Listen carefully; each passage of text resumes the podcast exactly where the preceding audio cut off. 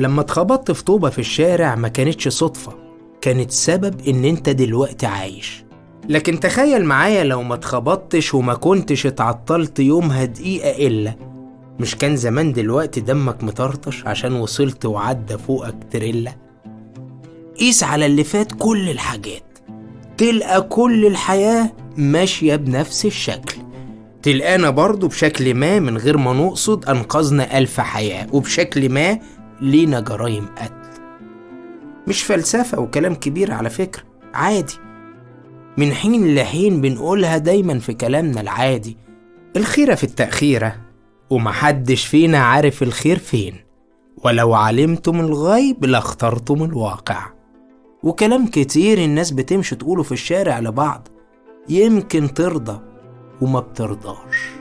والدنيا ما بتفضاش من الأحداث ولا من الزعل ولا من الفراق ولا من الكلام اللي دايما بيقولوه الناس في الابتلاء. يا رب ليه؟ وعملت إيه؟ واشمعنى أنا؟ وقول من الكلام ده زي ما تقول قول.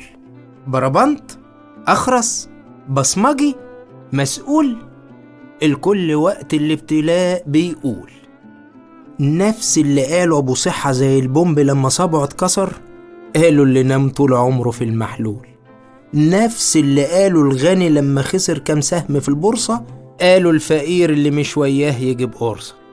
نفس اللي قالوا اللي عنده ست عيال لما عيل شال مادة في الكلية قالوا اللي قاعد بيستنى جثة ابنه الوحيد تطلع من المية.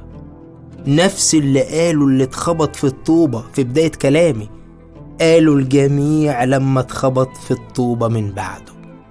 يا رب ليه؟ وعملت إيه؟ واشمعنى أنا؟ وكلام كتير بنقوله ساعة ما القدر يخزلنا سنة.